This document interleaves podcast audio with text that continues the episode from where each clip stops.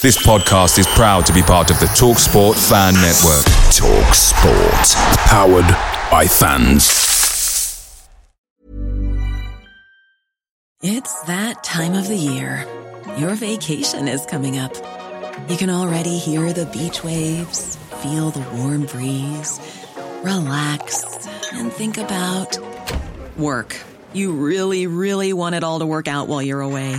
Monday.com gives you and the team that peace of mind. When all work is on one platform and everyone's in sync, things just flow wherever you are. Tap the banner to go to Monday.com.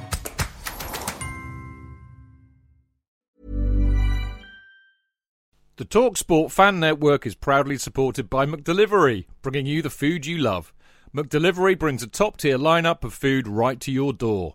No matter the result, you'll always be winning with McDelivery. So, the only thing left to say is, you win? Order now on the McDonald's app, and you can also get rewards points delivered too, so that ordering today means some tasty rewards for tomorrow. Only via app at participating restaurants 18 plus. Rewards registration required. Points only on menu items. Delivery fee and terms apply. See mcdonalds.com.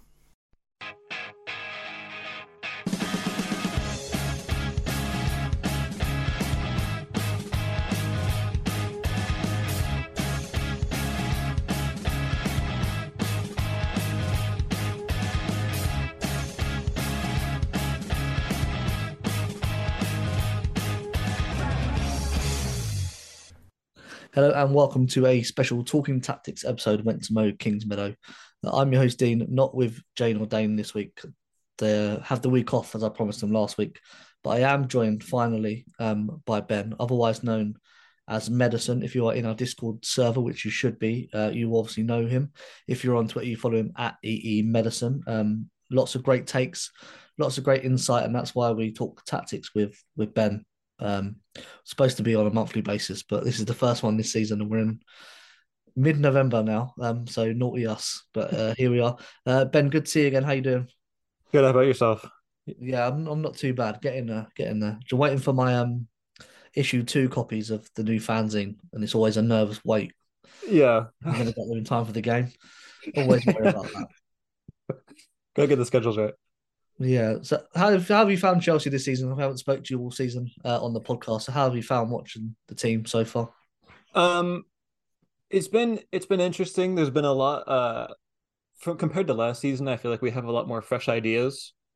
Um, coming with a lot more kind of different formations, takes, and we're we're willing to change things around mid game a lot more. I feel uh, last last season, I felt like we just kind of ran it down mid with the same kind of tactics formation everything. And it, it turned out to be a successful um you know formation but it, it, didn't suit every need whereas now i feel like we're able to adjust a lot more. Um but it still comes with the the the learning curves you'd expect from having constant change. Yeah obviously helped last season that we weren't in the champions league um that was the main focus was yeah. on WSL uh, helped with that playing yeah. the same sort of 15 players. But obviously, we've had a, a, busy summer in the transfer window. What have you made of, of the new signings? Um, the new signings, I mean, the one that stands out immediately in my head is uh, Buchanan, who kind of came in and, I mean, admittedly, I didn't watch a whole lot of Lyon. I watched maybe one or two games in the Champions League. Um, came in and kind of had this reputation of being this like impassable defender uh, just a stone wall to get past. And we haven't really seen too much of that that season, but we have seen, and I didn't see too much of um, in terms of the predictions ahead of the season was um, her passing range is a lot better than I really could have hoped for. It it, it helps us move the ball to both wings fantastically. She has great switches and does it constantly. Going up the middle, still an issue, but I think that's not necessarily a defender problem. Yeah, we're going to talk about Buchanan a little bit um, in sort of part one we do. The main focus of this tactics episode is going to be the defense and then the midfield um, plus a couple of other bits. Um, so i'll just go through chelsea's form for those of you that are unaware um, which probably no one but uh, in the wsl they played seven won six drawn none lost one and that was the defeat to liverpool on the opening day 2-1 Since then, we beat Man City 2 0, Everton 3 1, West Ham 3 1 before that, sorry, Everton 3 1, Brighton 2 0, Aston Villa 3 1, and Manchester United 3 1. They've scored 17 goals in those seven games and conceded six. Uh, in the Champions League, they played 2 1 1 2. Um, it's against PSG 1 0 and Vllaznia. I still don't know if that's right. Do you know? I have no idea. Great game though. Could say anything. Um, and we beat them 8 0, obviously, um, at home. Um, so let's start then, because the what stood out to me, Ben, obviously last year we was using the three four three, and everybody was talking about it every week. Um, Every week. I assumed that it was going to continue this year um, with Bright, Buchanan, and Eriksson as a three, but it hasn't been that way. It's been a back four. Um, what have you made of that in Chelsea's defensive setup? Um, the defensive setup has been, I would say, like slightly precarious, but it was also precarious last season as well. So I don't think too much has changed with that. But we're able to, um, kind of attempt to solidify midfield a lot more. Last season it was it was like a total bypass, and now there's at least something. Um, I think a lot of the issue we're coming at now is with the addition to Buchanan, we're trying to put a lot of central defenders in areas where they're not but they don't typically play or get the best out of them. Um, trying to squeeze that same kind of 15 players we used in last season into a different shape um, comes with its toll. Um, I mean, we were seeing in past couple of games, uh, Harder playing like left center mid. Um, but yeah, the the main thing with the defense, trying to find that that main combo in the middle, um, we've seen to be kind of unsure which one we're going to go with the the whole season. Um, and then getting the most out of our fullbacks, which was something we did brilliantly last season. Yeah, um, I mean, you mentioned obviously last season. I've just looked at the league table. Um, we conceded 11 goals in 22 games. So we conceded over half, well, half of that already over seven games. yeah. Do you think because of because of the signing of Buchanan and that defense has been changed dramatically than it has been over the past two or three years? Yeah. That's made the real difference. Yeah, yeah. Um, we had the same kind of setup for. I mean, even if it's not the same setup, it's the same players. You know, maybe one in, one out. Um, for years now, and when you add someone in, obviously there's going to be a little chop and change, and that that form is going to break a little bit. Um, once they get to know each other as a pair, I think it'll get better. Or um, it, yeah, it, it could even come back to switching it back to how it was and having like Magda, um, Millie in the middle it, it's a difficult one to immediately judge, but it definitely does come with the the new signing of Buchanan and how she's uh, integrating into the squad. Um, the shape definitely does help as well because that five at the back, especially because a lot of times we'd play Ingle and center mid who would play very defensive a lot of the times. Um, it did help us gain some defensive solidity, but at a huge cost. Whereas now, it feels when it get when we get into the final third, it feels a lot more fluid. Um, but defending, yeah, there's a lot of gaps and spaces in behind that teams are clearly finding. Yeah, it's not to blame uh, Buchanan for the goals. No. it's not um, down to. It's a natural process. Um, just trying to work out the goals per game, but I don't think I've done that right. Um, what do we score? Bring 62 last anyway. year. And we're trending down on that so far. So, uh, but I think that's a lot to do with Sam Kerr's slow start to the season. Yeah. Uh, enough about the attack. We're going to talk about the defense, and as we've mentioned, it's been Brighton Buchanan as the partnership, and that meant that Magda Eriksson has gone to left back. Obviously, we lost Jonna Andersson in the summer, so Magda's probably the only recognised left back you would say in the team. What have you made of that? Because that's like we've discussed on the show. Are we not getting the best out of her anymore because of she's on the left hand side and not in the middle, again to carry the ball out as much? What's your been your thoughts on that? Yeah, I agree. Uh, I remember in watching her in the Euros when she would play left back, and uh, I thought she had a far less influence on the game, um, and was just essentially playing as like a third center back, slightly out of position, and with some wayward crosses. But and I, I thought that was a, a weird shape for Sweden to take, but I thought it was kind of um, a national team setup where they were used to it or didn't have any better options or anything. Um, but integrating it here, it's kind of the same thing. I remember a couple years ago, um, I used to just like adore watching her because she was just like the quarterback who would um, sit back and would ping balls around and everything. And then that kind of went over to Bright um, the following season. But yeah, Magda at left back this season. I think it's an aim to uh, solidify the defense and bring a little bit more physicality down a down a side, but her strength isn't in a 1v1 defending with space in behind her. She's a box defender, and you don't really want a box defender to be your left back unless you're just like holding on for dear life against, I don't know, some monster team. Um, so we do lose a lot of potency and options from the left side. Um, I mean, even going forward, the most typical pattern we have is uh, we'll pass it to usually Bright on the right, um, who will switch it to Guro on the left, and then that's how we create. Whereas it seems much more logical and easier to just switch it to your left back, gets it up to your left wing, um, but we're not able not able to put those combinations together. Yeah, I mean, I've got her stats from last season, WSL only, and this season. And just without the context of anything, they're quite interesting to look at. So last season, she was averaging 60.22 passes per 90 with 86.1% success rate. This season, she's down to 53.51 with only 81.8% success rate. Uh, long passes, she's actually playing more long passes this year. So five, uh, sorry, 7.56 compared to 7.21. But Last season, she was 61.1% successful. This year, down to 59.6. Uh, she's crossing more, obviously 2.18 this season compared to uh, 1 per 90 last season. And she was only 26.7% successful last season. That's up to um, 53.3 this season. Uh, her dribbles have stayed the same. So 0.4 last year, 0.44 this year. However, she's terrible at dribbling the ball. She hasn't been successful at all this season, according to Wyscout. Uh, and then Jules, as you said, um, so she she averaged thirteen point eight two with a sixty two point eight percent success rate last year. She's down to she's up sorry to fourteen point eight three this year, but her success rate is down to fifty two point nine. And then aerially, she was doing 5.74 per 90 with 69.8% success rate. This year, she's down to 4.07 with only a 60.7% success rate.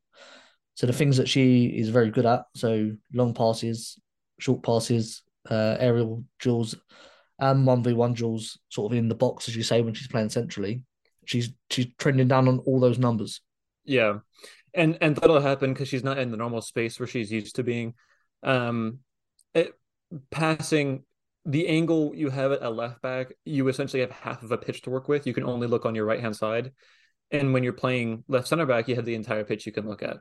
Um, and usually four different options at left back. You have one or two maybe. Um, and uh, but yeah, uh, looking at the stats you would want from a left back, dribbles you would want someone with a better than zero percent success chance at your left back, and crosses someone with more than two per game at a fifty three percent success rate. Um, 53% success rate is actually not bad for crosses because most people just kind of spam them in. But two per game is uh not the number you, you want to be looking at. But yeah, in, in terms of like interceptions, she's able to get those numbers up. Um, and when you're in a wide area, you're in a slightly more precarious position going against wingers who want to take duels. So you will be taking more duels. Um, the success rate going down, I think that's more of just a, a function of there being more duels to be taken. Um, but e- even with that, trying to defend, for example, Jess Park on her side when there's space in behind Jess Park and kind of knock it on behind her, like nothing fancy needs to be done. Um, whereas when, when you're playing a center back, she can't do that. There's just no space to be done to have that be done.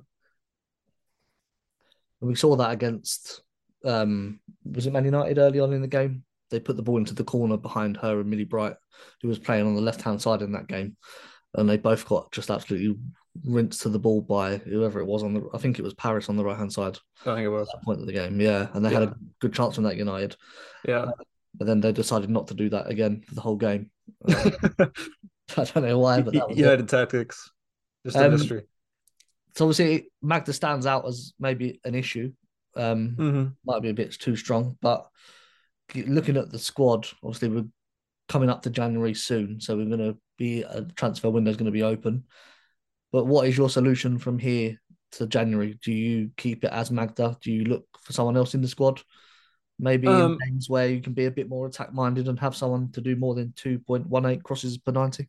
Yeah. The, the, other interesting thing is that when we play five at the back, we play uh, Charles on the left.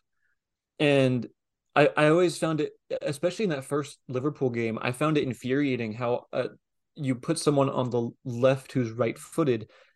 Half of your, I, I, like I said before, your pass options on the left flank are already halved because you can't look to your left for anything. And when you're right footed, they're halved again. So you're at quarter passing options. So a- any like basic one, two, you know, if your left back, maybe putting into your center mid to ping it to your winger, none of that is available if you use your right foot. Um, and maybe playing forward the back, looking at the options that we have.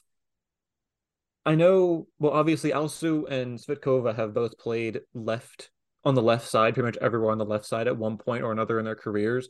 I don't think Alsu is trusted enough in base passing numbers and in her 1v1 defending um, to be playing left fullback. But Svitkova and Alsu both have very strong numbers at left wing back. Um, but if we're not using that formation, yeah, the, solution for left back, I'm not sure if there's anything immediately in the squad that stands out to me. Um,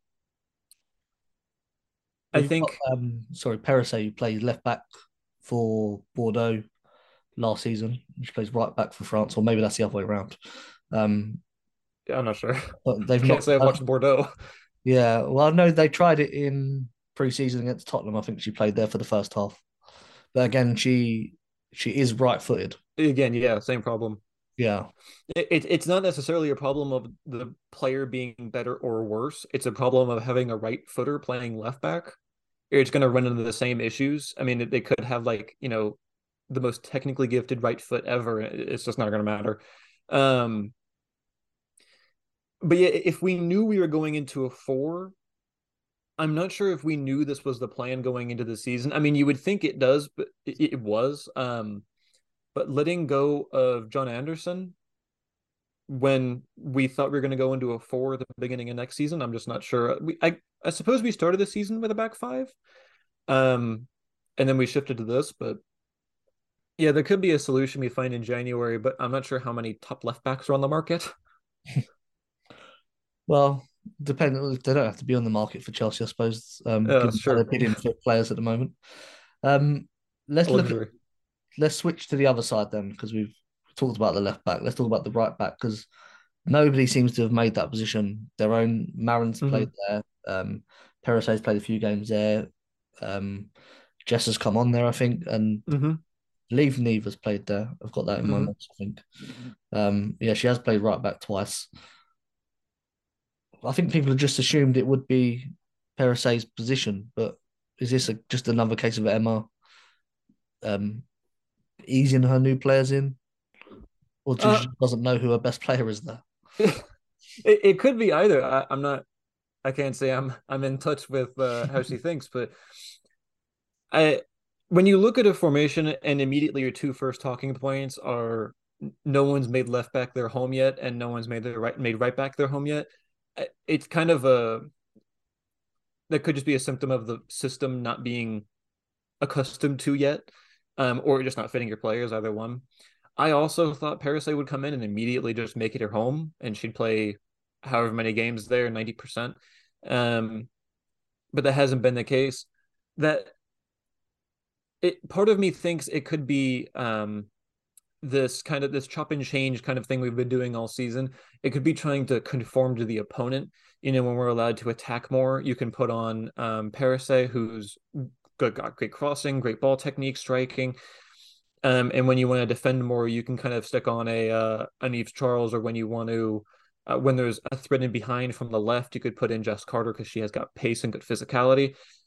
Um, but it, it almost kind of seems that everyone in that we have available for a full left back or a full right back has one or two, uh, you know, one to three great upsides and then one drawback. And we're kind of just changing around the one drawback depending on the opponent that we have, um, which is not what you want to do when you're chasing a league title. Mm, it's, um, because I always think that Chelsea should be front footed in their football. So I agree. They they attack. They still seem to. We're going to talk about this in part two. They still seem to be bypassing midfield, which doesn't help you're it doesn't help the fullback, in my opinion, that you're playing a long ball over the top. So you're are you wasting someone like Perisset in the squad by not playing sort of, as you say, a left footed left back plays to a left footed wing back, uh, wing uh, left midfielder or attacking forward. Same on the right hand side where you can create combinations and overlaps is it's just something we, we don't do, and that's why someone like Magda only has two crosses per ninety because they're just not doing that sort of football. Yeah. Um, do you think that's that needs to be a change in style? It, it could definitely be a change in style. I mean, if you look at um, I don't know, just like a comparison over to like a, a, men's team. If you look at how Liverpool played and they get great success out of left backs, like in their peak, they get great success out of their fullbacks. They would play a super high line, possession based, and their fullbacks are allowed to give. They have one DM who can cover for either fullback, and their fullbacks are allowed time. They'll possess the ball. The fullback can then get in an advanced position. They'll be found, and then they can in across. And then when you have a situation where your midfield gets bypassed, if you have someone like Magda, if she goes up and she's trying to cross it in, there's a huge threat for a counterattack at any given point because your midfield's going to get bypassed. And so doing these 100 yard sprints for 90 minutes is just not sustainable. You're not going to get anything good out of that. Um, and it's the exact same thing with playing Perisset there. If if she goes forward and she's constantly whipping in crosses, then she's going to play in an advanced area, and all of a sudden you're playing with three defenders so yeah, if you're able to control the ball, that it, especially in central areas, it actually helps your wings greatly because it allows them to get into positions where they don't have to constantly be looking over their shoulder for you know who they're supposed to be marking on the counter. Yeah, Let, us try and remember this for the midfield because obviously in football you can't just talk about midfield defense and attack because they do mm-hmm. combine mm-hmm. to create a football team. Believe it or not, um, they have to work together. But I want to talk about that. Obviously, defensive midfielder. I think the missing the missing piece and what's going on there. Um, I want to go back to Brighton Buchanan um, as the central defenders. Um, let's start with Millie Brooks. We've mentioned Buchanan a little bit already, but she hasn't looked herself this season. She played so much football last year, um, missed just seven minutes. And then in the first game this year, she came off in the like the 70th minute, so she missed more game, more time in that one game than she did the whole previous season.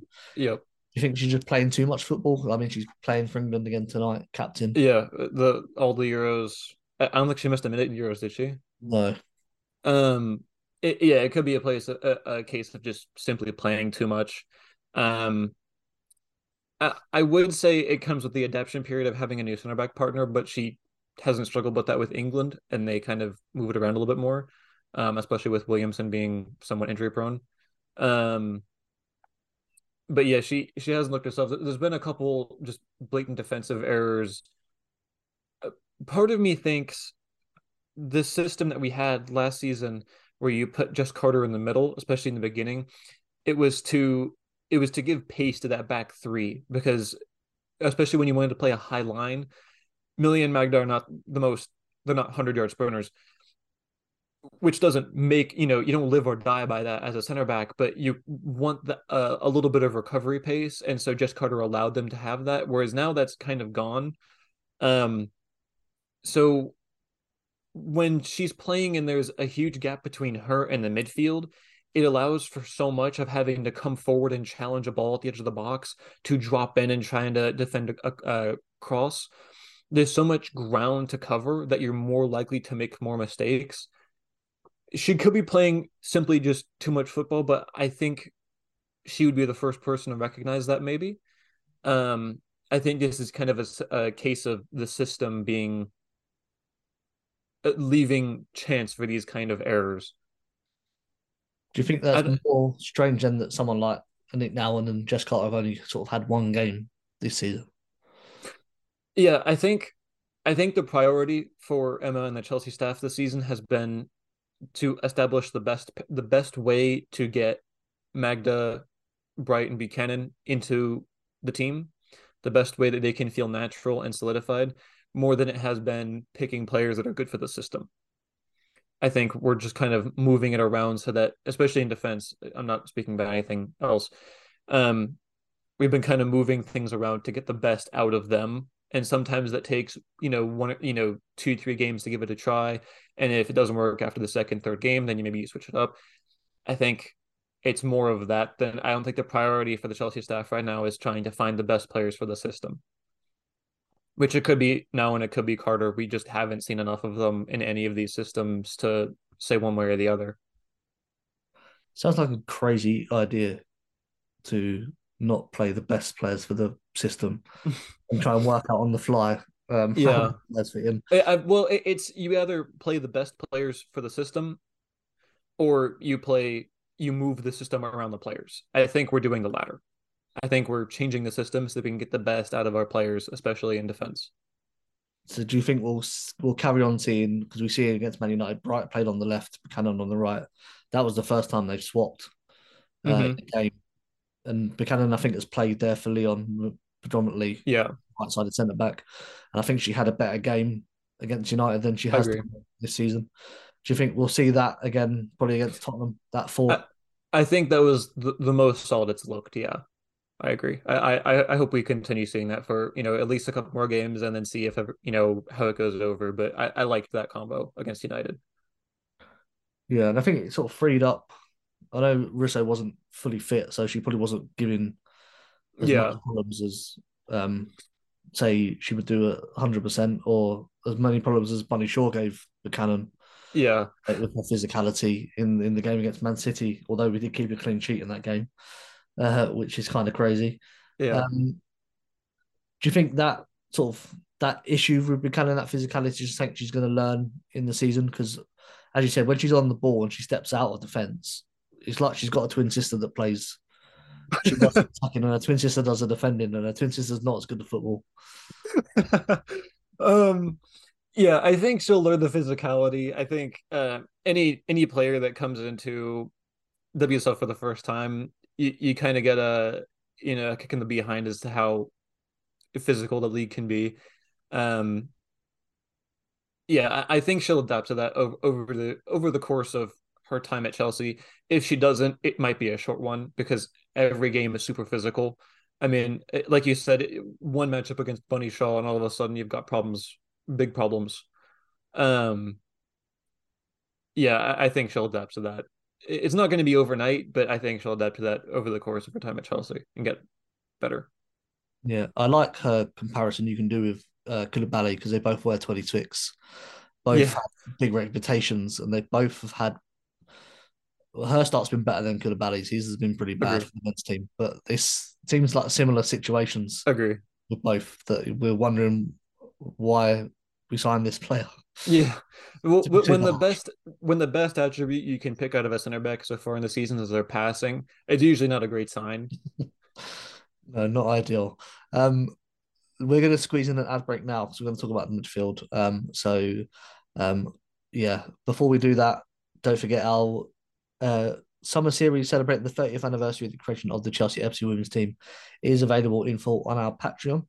Um, we've got interviews with Tony Farmer, who created the team in 1992. We've got George Michaelas, who coached the team from 2002 to 2005, and Matt Beard, the now Liverpool coach, who was the Chelsea manager before Emma Hazen helped Chelsea come into the WSL um, all those years ago.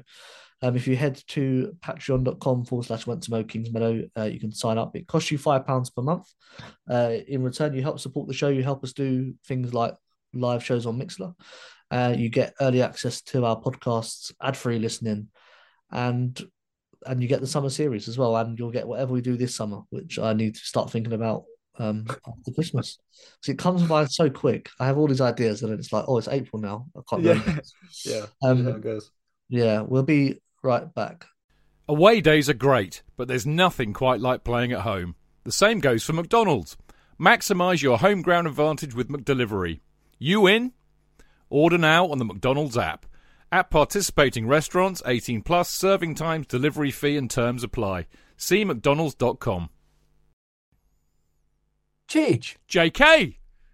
In all the years you've been following Chelsea, you hardly ever miss a match, home or away. But how would you feel if you couldn't be there and it's not on TV? oh Cheech, I- I'd be bereft, inconsolable. The thought of missing my beloved Blue Boys live. It's all too much. I know, JK, I know. It's all a bit too much, isn't it? Yes. Well, panic not. NordVPN have come to the rescue. they have. Yep, NordVPN allows us to watch any match, even if it's not on live TV here. They do. Yeah, they do. With just one click, they switch your virtual location to a country which is showing the match, and they act as your cyber bodyguard whilst online, protecting your personal data and sensitive info like card details and passwords. Oh wow, great. Uh, but yeah, I bet that'll cost me a fortune. Actually, JK, it's only the price of a cup of coffee per month, and you can use your account across six devices. It's a bargain, JK, and best of all, no more tears for you. Oh, thank you, thank you, NordVPN. I'm so happy I could cry.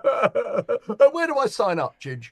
Well, to get the best discount off your NordVPN plan, go to nordvpn.com forward slash Chelsea Fancast. There's no risk with Nord's 30 day money back guarantee, and you'll help support the Chelsea Fancast. The link is in the podcast episode description box.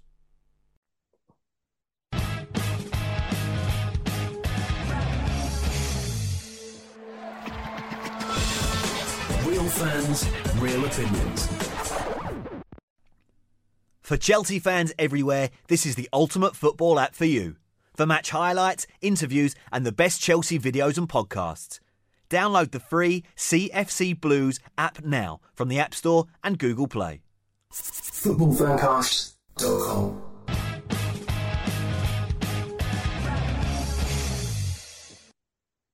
Welcome back to part two of Talking Tactics. Um, we're going to move from the defence seamlessly into midfield, which is unlike Chelsea. Um, and we spoke about in the defence having, as you said, when, when we want to use fullbacks like so, someone like Liverpool, who did it very well for a good three years, three or four years.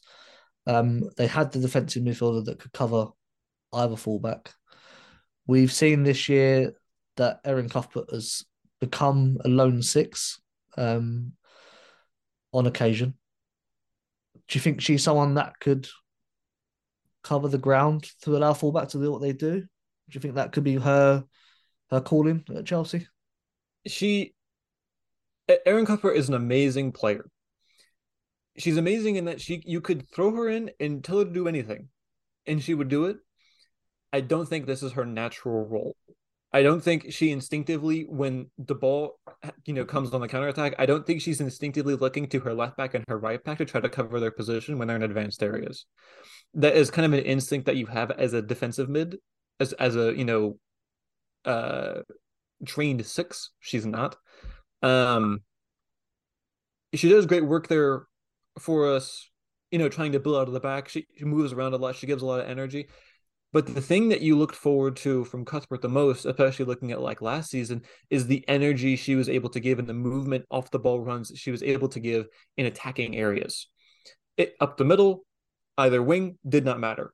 She was there everywhere. It, how many times did she get men of the match last or sorry, player of the match last season? Habit. Um as a as a Our player of the six, season. Oh yeah, exactly.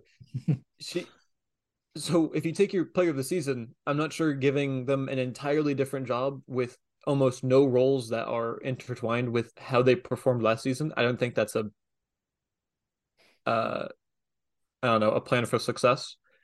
Um she can do it. She might be our best at it. I think this is just a case of a band-aid fix until more a DM is found or more midfielders or something. Maybe until uh Millie comes back. But yeah, I don't think this is the long term solution. I mean, the ultimate solution is to put Sophie Ingle's brain into Erin Cuthbert's body, Exactly. um, because that's why they work well together. Because she can see what's going to happen, and Yeah. Erin just run. Um, it works well. Um, Maybe give Erin an ear an earpiece. yeah, um, or some sort of advanced technology where Yeah. um, Erin's doing the movement, but Sophie's on the pitch. some sort of futuristic sci-fi shit there. Um, obviously, we tried to sign uh, Grace Geyoro from PSG uh, in the summer. That, that didn't quite work. Is she a player that you know much about? Is she someone that could come in as a six? Uh, space. I've I've seen her a couple times. Uh, mostly when we played against her, and then uh, when Real Madrid played, uh, watched that game. And both games, she was playing again, kind of a an eight role more than a six. A lot of a lot of uh, her basis was to kind of receive the ball from deep areas and carry, which is not something that we. I, I'm not saying this isn't in the game plan. I'm not sure. I'm just not sure if this is restricted by the game plan or by players we have that we almost never see a midfielder receive a ball from a center back, turn and carry. Um, which is kind of her role. It could be something that Emma is. I mean, if she's going for, you know, then yeah, this is something that she's looking to get. But um, the market for that is tiny. I think it's one. um, I mean, even if you look at like uh, you know, a dream name like Oberdorf, she's that's not her job. She doesn't do that. Um, I think even if you get a DM that just simply gets the ball, can turn or turn three quarters and pass it out wide, I think that already, and you know, in a defensive sense, can look at both fullbacks to try to cover when they're in advanced areas. I think you're already looking at an improvement. Yeah, obviously we've seen the four at the back, and it's meant either four three three with a lone six and, and two eights, um, or we've seen four two three one. Given what we've said about sort of Cuthbert's limitations, uh, obviously she's not trained professionally for that role. I, mm-hmm. I mean, I interviewed her dad for the for More Kings Meadow, not last time the summer before, and he said that she grew up playing as a defensive midfielder as, as a kid. Oh, wow. um, and then she's moved. I mean, she came to Chelsea as a forward. She was playing. Yeah. Um, so her coaching has been varied at Chelsea. Let's say. Yeah. Um, a habit of ours. Yeah, and then when obviously when you're playing at the top, the coaching is obviously different to when you're sort of 14 yeah. years old. Yeah. Um, and the game situation is obviously different um, from kids football into you know, professional women's football. Yeah. Um, do you think going with that, having Ingle with her, is probably the best for Chelsea? Or do you think it's a case of okay, we're playing Leicester today. Let's not have two central, two holding midfield players. Let's spice um, it up a little bit. I, I think pairing her with Ingle. I mean, in our, in our most previous game, uh, United Ingle played fantastic, but um, I think having Ingle being able to kind of hold her hand a little bit in terms of one of them can go up. Like Ingle at the edge of the box is fantastic, fantastic. Knows exactly that. Like her decision making is perfect in terms of spread it out wide, maybe cross it into the box. It's perfect. And then you have Cuthbert's energy.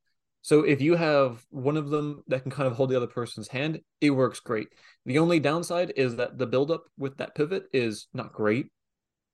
Um, but I'm not sure we have a pivot that has a great buildup. Um, the other thing we were playing at the beginning of the season was uh Cuthbert um, Fleming. And I think the idea was just to have two midfielders that just run around a lot and cover so much ground that there's just no point in trying to mark them. And that did not work. Um, I think going forward, uh, Ingle Cuthbert as a pivot is probably our best. I, I agree. So obviously, we, having said that, I mean, you mentioned Jessie Fleming. Where does mm-hmm. that leave Jessie Fleming in your in your eyes? Um, I think when you're playing it, it's tough because she's such a, a, versatile player and she could easily fill in in any of the three. And when you have a, you know, for example, like uh, Harder's injury, who we don't know how bad it is, but the initial like rumors and everyone's looking at it and they're th- saying it's going to be pretty bad. Um, she could fill in one of the, one of those roles in the front three quite comfortably. She could also fill in as an eight. Um, when you're playing a, a midfield three, I think she's a fantastic eight um, you could have maybe have Cuthbert play more box to box, have Fleming play the eight, um, or have two box to box, and then have one maybe Sophie Ingle hold as the as the lone six. Um, in that four three three, we in uh to you know when we got to the Champions League final, um, a lot of our reliance on that was on Leupolz, who we just don't have access to for who knows how long. Um, so I think when that, once that option comes back, then it'll be a, a gigantic weight off our shoulders. But I'm just, you just can't rely on it right now. Yeah, for for for good reason as well. Was should. Yes. Um, Yes.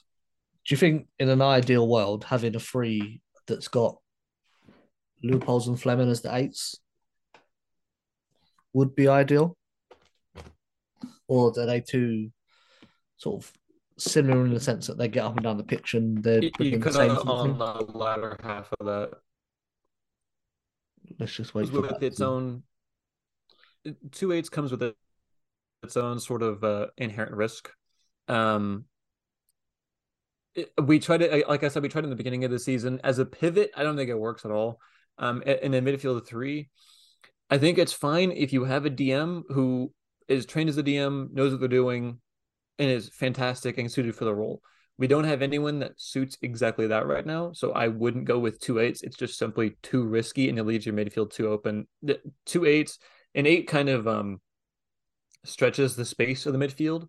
So if you're trying to work around their midfield, if they have you know three or a two that you just you just can't get past, having an eight spreads them. Um, we haven't needed that right now, or haven't at least when we've used it, we haven't made the most of it. Um, so having two of them, I just don't think it gets us any huge progress. Yeah, although to talking of two eights, we see in pre-season um, we played Tottenham and uh, Lauren James and Pernilla Harder played as eights together uh, in this ultra attacking team that sort of went crazy for pre-season. Yeah, Emma picked the same team for um, Liverpool, and Harder gets injured. yep, She has this massive meltdown and changes everything. Puts yep. Lauren James as right wing back, Niamh Charles left wing back, and then obviously we know what happened. It went bad. Yes, yeah. But do you think in because there are sort of two or three games where Chelsea are going to absolutely dominate possession? These teams are just going to have the eleven players behind the ball. Having an attacking lineup like that, where these are basically number tens playing as number eights, hmm is a viable option in the WSL. Um, having two, no. Having one, yes. The um, we played uh Pernilla Harder past couple games. We played her as like that left center mid I mentioned earlier, and it was pretty much the exact same job. It was just essentially a faux ten. Um, and it worked brilliantly. It helped us as soon as the the as the ball got to either one of our wings. It was just an immediate option to have. It was an extra option to have in addition to the cross, in addition to the fact that she can um run in and into the box for you know try to get her head in the end of a cross. In addition to you know playing just behind the striker as like a layoff option, it worked fantastic. Having two, I think, is just overkill. I think you're almost going to be occupying the exact same areas at that point um, and it's just going to make it too crowded. Um, working in the pockets of space is generally what the that role that faux ten does, and when you have two people doing it, there's just less pockets of space. Um, and I don't think that pulls a defender off of Sam Kerr. Um, yeah, I, I, I think having one great and it works. I think as soon as you remove Harder from the situation as it looks like it has, I'm not sure if we if we should go for it, especially with um, Lauren James performing as well as she has a wide. What about Kirby, who plays as an eight for England? Um, do you think she could come back and replace um play replace Harder? Because they both carried the teams at different points this season, which has been quite interesting. Yes. Not played together. Uh, I I think it could work if you have the available options to replace her at right wing. I think if if you can put out both wingers and not think I'm going to miss Kirby here, I think that if you put as an it could really work. Yeah. Do you not think that having either Lauren there or um, Johanna Kaneryd as that right winger is enough? It could be, yeah, yeah. It, um, the problem with I I don't know too much about um Kaneryd's career to you know directly comment. Um, but in terms of like Lauren James, if we're playing uh PSG or a a Real Madrid's a, a good side, but they're not you know world beaters right now. Playing against a Barcelona or a Lyon, that inexperience may bite them. Um, you might feel it, and it, even against um oh, the Albanian team. I'm never going to pronounce that. Uh, we, we went on an 8 0 slaughter, and Kaneryd I hardly noticed her, and she was playing right wing the whole time, and she's performed well. I, the funny thing I've noticed, um, I mentioned it to a friend a while ago, was that every time Kaneryd plays well, the rest of the team plays badly, and whenever we're playing well, you just don't notice her. So she's our Willian. Yeah, yeah. I, I compared it to Mascherano for Argentina, but yes. Yeah, Willian Player of the Year, and everyone else is terrible. We finished tenth. Um, uh, the, so the last player, um, midfield wise, because we haven't seen her really uh, due to injuries and uh, not being picked. Uh, Jelena Cankovic. Um, Mm-hmm.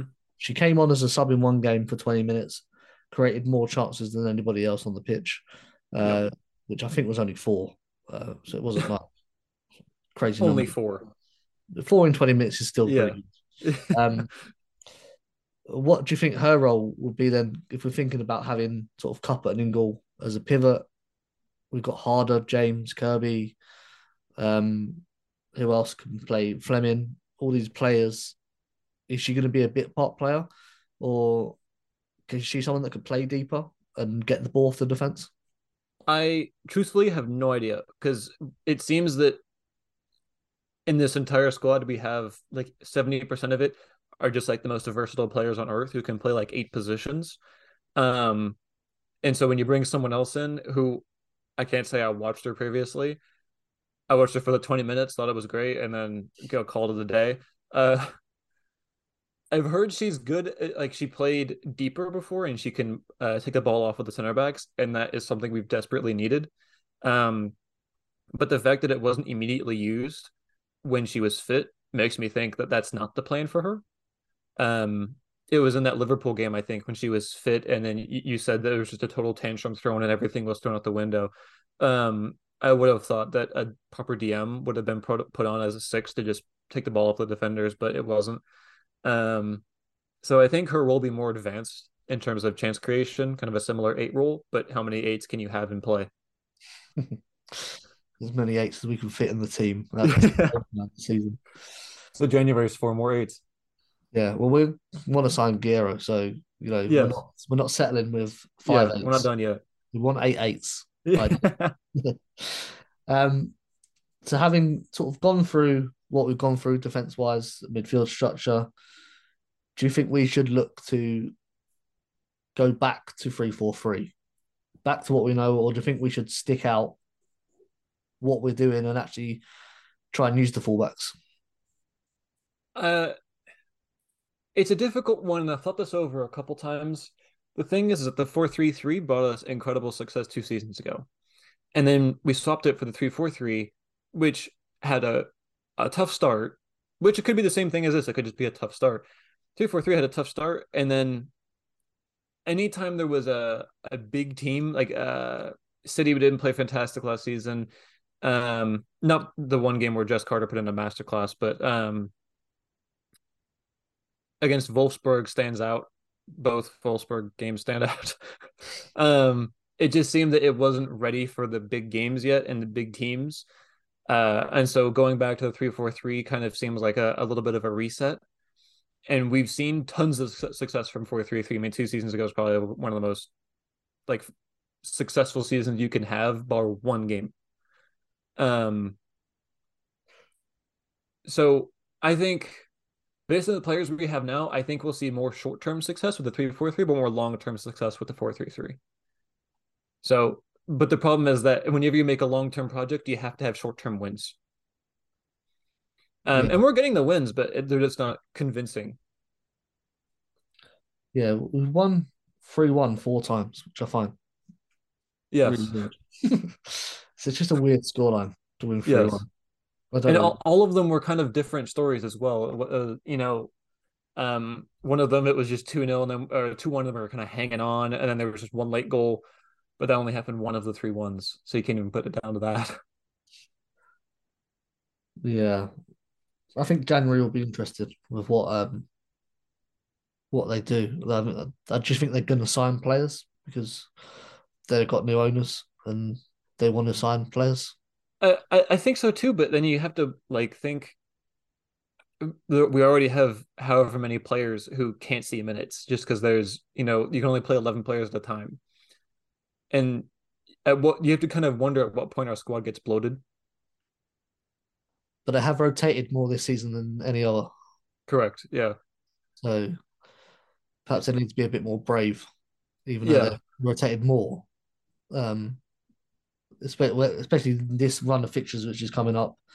Um, if I got it here, so you got Tottenham, Real Madrid, Leicester, Real Madrid, Reading, the Albanian team, and then PSG. um, so this is one, two, three, four, five, six, seven games in four weeks. Yeah. Yeah, and not not too many of those you can heavily rotate for, and get a. I mean, even like Reading, we've struggled with in the past. Don't remind me of the Reading game last season. Oh my lord. Then obviously Um, going away to Albania, you don't know what the pitch is going to be like, what the atmosphere is going to be like, because they were quite crazy at Kings Meadow. oh yeah, So you can imagine what they're going to be like away. yeah. And then wa- obviously watching that was so fun. PSG were going to play at Stamford Bridge. Um, what impact is that going to have on the team and on the players? Yeah, You want to be already qualified, really, before. You would hope so, but I mean, Real Madrid, you can't exactly guarantee six points against them. Just offer up. They're a good side. Um, you would hope we're qualified before that game, but regardless, at the you know PSG at the bridge, we're going to be playing best eleven. Um, I think playing at the bridge, it'll have a big impact. I think we'll see how much of a big impact it has when we play Spurs.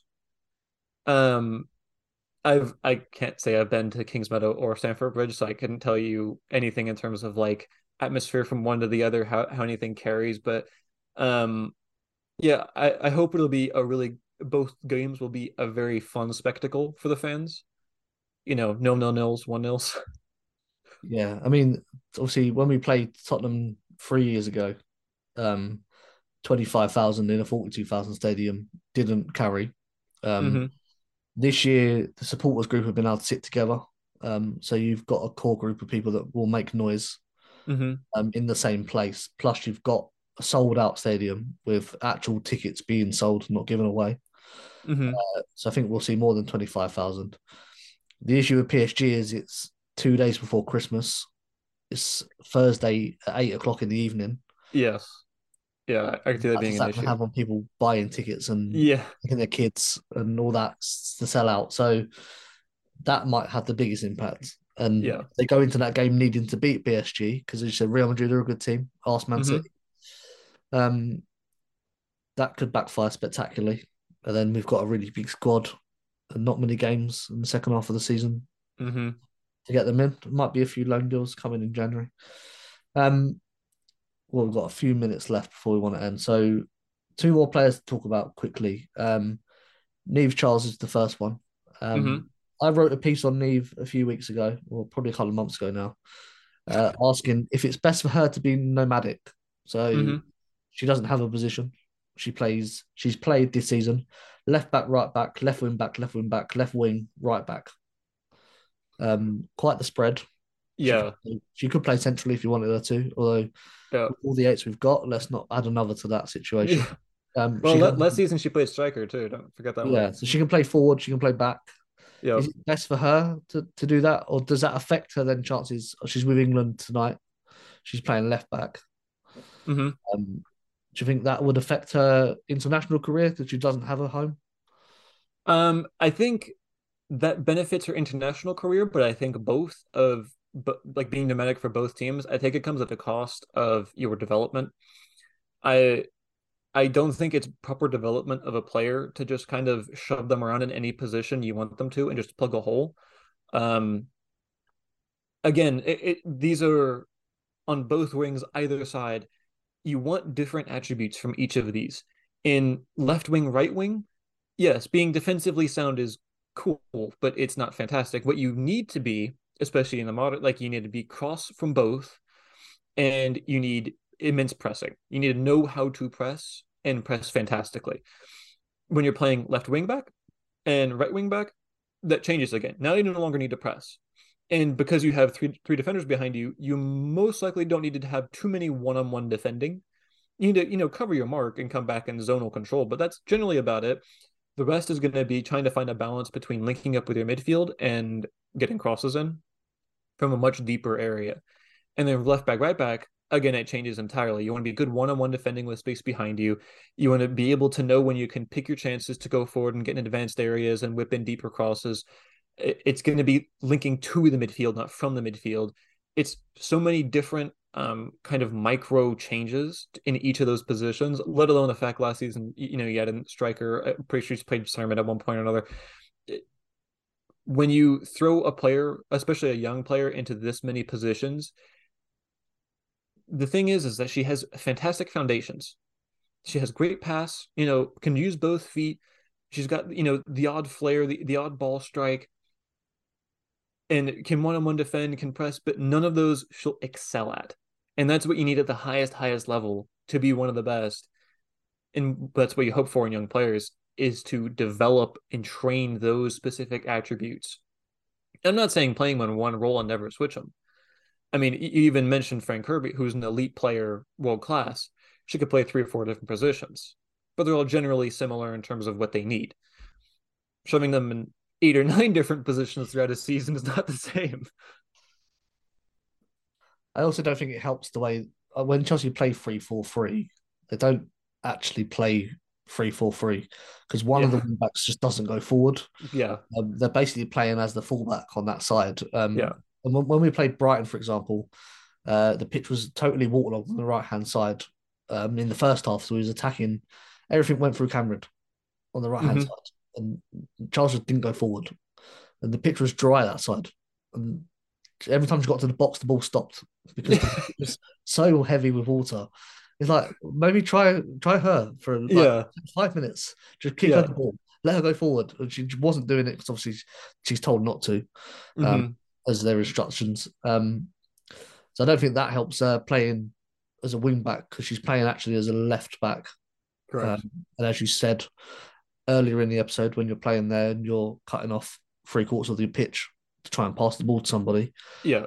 And you don't have a midfielder there that is excellent, like an Oberdorf or a Walsh, at picking the ball in tight spaces and passing Mhm. it out, um, makes it even more difficult.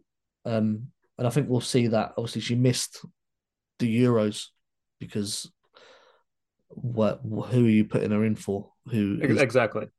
excellent at that job? Um, yes. and it obviously helps she plays for a big team because she gets picked, unlike somebody like Ashleigh Neville who plays for Tottenham or Mhm. Um, Small club. yeah, or Everton. I think there's a couple of Everton players that are sort of knocking on the door, but they play for Everton Mhm. uh, again, small club. Um, but yeah, so what's best for for Niamh Charles is to play for a team that's going to play her in a position, or like you said with Fran, they're playing positions that do similar things. But it's great for Chelsea to have a player like Niamh. Exactly. It, it's very important to Chelsea, but for her own self worth, Chelsea are maybe not the best for her. yeah, it, it comes down to um I mean, you have players like that in great teams that kind of go unnoticed because they kind of plug holes and they'll walk away with immense amounts of silverware, but you kind of remember them and go, yeah, I don't really like, you know, 10 years on, you're like, I don't really remember that. Like Yaya Toure at Barcelona 2009 always like throws me for a loop. I just forget he was there. Um, but at City, I remember clearly.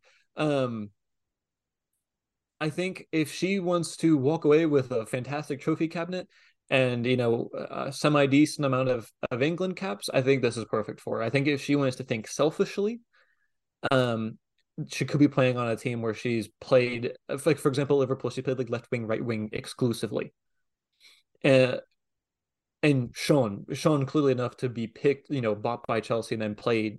You know, we did that one one season break where we just don't play him, but after that, played constantly.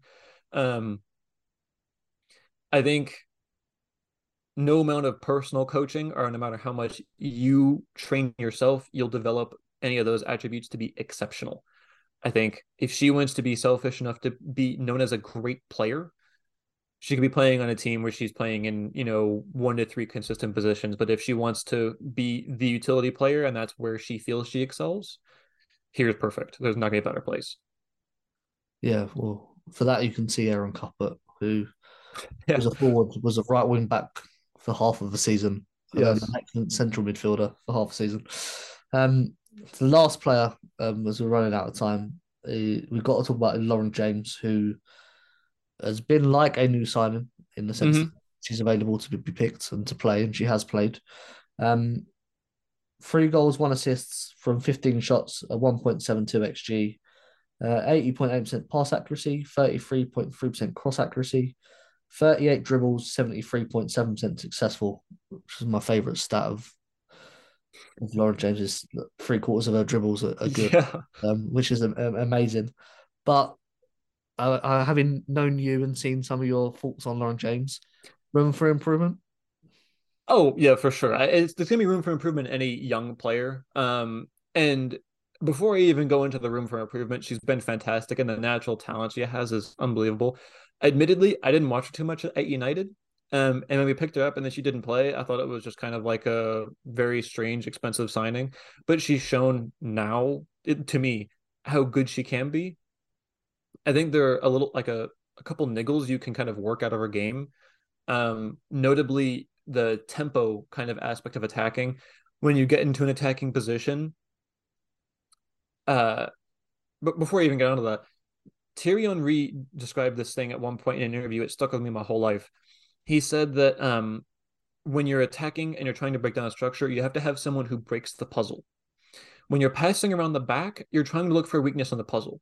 And you're trying to, you know, when you're shifting from one side to the other, to the other, to the other, you're trying to look for weakness in the puzzle. But some puzzles, there's not, not there's not many. So you need to have someone who can break the puzzle. Have someone take on a one v one in a risky position and drag someone out of position, and then the whole defensive formation changes.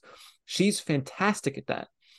The only the, the main quip I would have is when she gets into when she breaks the puzzle, she immediately stands or doesn't make an immediate tempo heavy action and allows the defensive structure uh, structure to kind of redeem itself and kind of come back and fix everything.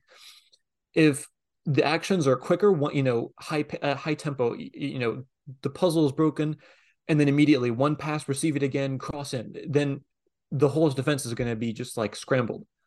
But a lot of times it feels like the decision making immediately after making a highly successful and potentially risky dribble isn't immediately there right now, and that'll come with time that's that's something that young players suffer from everywhere. Yeah. So the good news is it's I wouldn't say easily coachable, but something that can be coached.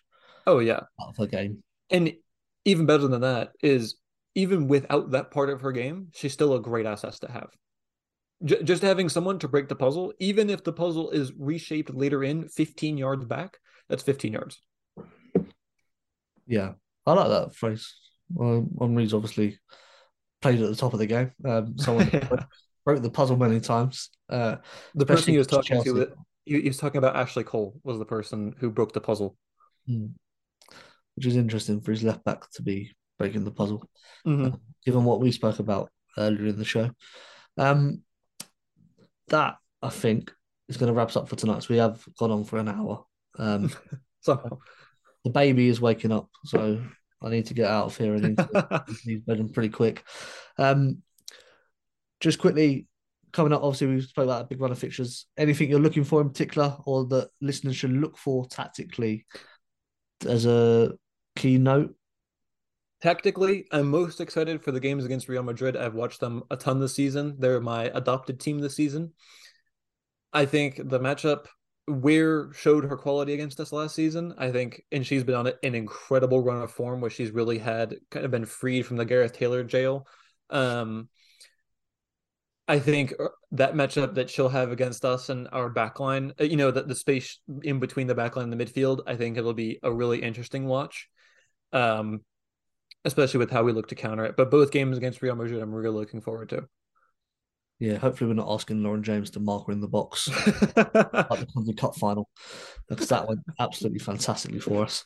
Um, yeah. Anyway, Ben, fantastic to talk to you. Obviously, always uh, so much knowledge and insightful. Uh, where can people find you on social media? Because your obviously takes as everyone's listened to this for an hour now are fantastic and should be followed. Um, where can people find you? Uh, I'm on Twitter and Instagram. Both are EE Medicine. Uh, but yeah, th- thanks so much for having me. Um, the compliments are too kind, but it's always a pleasure being on and being able to talk tactics for an hour when usually I'm just spitting into the void on Twitter. Yes, we should have done this sooner, but obviously, um, Yeah. crazy schedules at that point of Yes. the season where it broke. Um, we'll probably come back after the PSG game, sort of before Arsenal. Talk about what happened in those seven games. Hopefully, Mhm. um, good wins or just wins will do, I suppose. Mhm. Um, also, the best place to follow Ben is on our Discord group um, because it's less, it's more compact, less people there, less noise. You get a better sense of what's going on. So come come in the Discord, talk to me as well. Um, but if you want to actually talk some sense to, about football, you can talk to Ben. um, and there's also lots of other lovely people in there that you can talk to about lots of things, including the NWSL if you're that way inclined. Uh, it's not for me, but when the baby wakes up at three in the morning, there's lots of American chat going on. Yeah. I feel like I know some stuff, um, even though I've never watched a fixture. Just through osmosis. Yeah. Yeah. Um, though I thought I'd start following uh, Gotham, and then they got evil people. yeah. So I said, no, won't follow them. Yeah. Um, and then I was leaning towards Angel City, and then I think we're going to pair with them as a club. Yeah. That makes me feel a bit sick. Um, so I'm, I'm looking for a team, basically. Um, yeah, I I um I just started watching towards the end of the season. I watched a couple games because they were always on at a very convenient hour for me for once in my life. Um, and the team I really looked at was San Diego Wave. I really liked uh the, the Stoney team. Yeah, it seems too obvious though, doesn't it? Because she's English. They got Carly. Yeah, Seems like the obvious pick, but oh, Yeah. because they're new, they haven't had um someone bad there yet, or that we know Yeah. of. Someone bad Yeah. could be there right now. yes. Um, a lot of teams finding skeletons in their We, we, we get to look forward to that in the future. Yeah, ten years time, Yes, there'll be some real good stories coming out of San Diego. Some good books. yeah, I hope they don't sue us. Although we've got nothing to give them, so Yeah. yeah, they can have Mixlr. Anyway, um, thank you for listening. Um, we'll be back next week to look back at the Arsenal, uh, Arsenal Tottenham fixture, wrong North London team that we don't like, um, at Stamford Bridge, which should be a good one. Um, in the meantime, you can follow us on Twitter at Mokings Meadow. Um, you can follow me at CFCW Fanzine if you want to. Uh, we're also on Instagram at Went to Mo Kings Meadow. Um, thank you for listening from Stamford Bridge to Wembley this week. Uh, keep the blue flag flying high.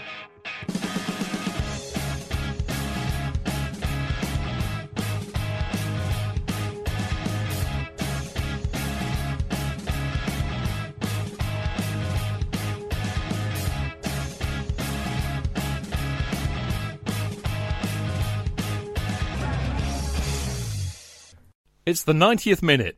All your mates around. You've got your McNuggets share boxes ready to go. Your mates already got booked for double dipping, and you steal the last nugget, snatching all three points. Perfect! Order McDelivery now on the McDonald's app. You in? At participating restaurants, 18 plus serving times, delivery fee, and terms apply. See McDonald's.com. Here's a cool fact a crocodile can't stick out its tongue. Another cool fact you can get short term health insurance for a month or just under a year in some states. United Healthcare short term insurance plans are designed for people who are between jobs, coming off their parents' plan, or turning a side hustle into a full time gig. Underwritten by Golden Rule Insurance Company, they offer flexible, budget friendly coverage with access to a nationwide network of doctors and hospitals. Get more cool facts about United Healthcare short term plans at uh1.com.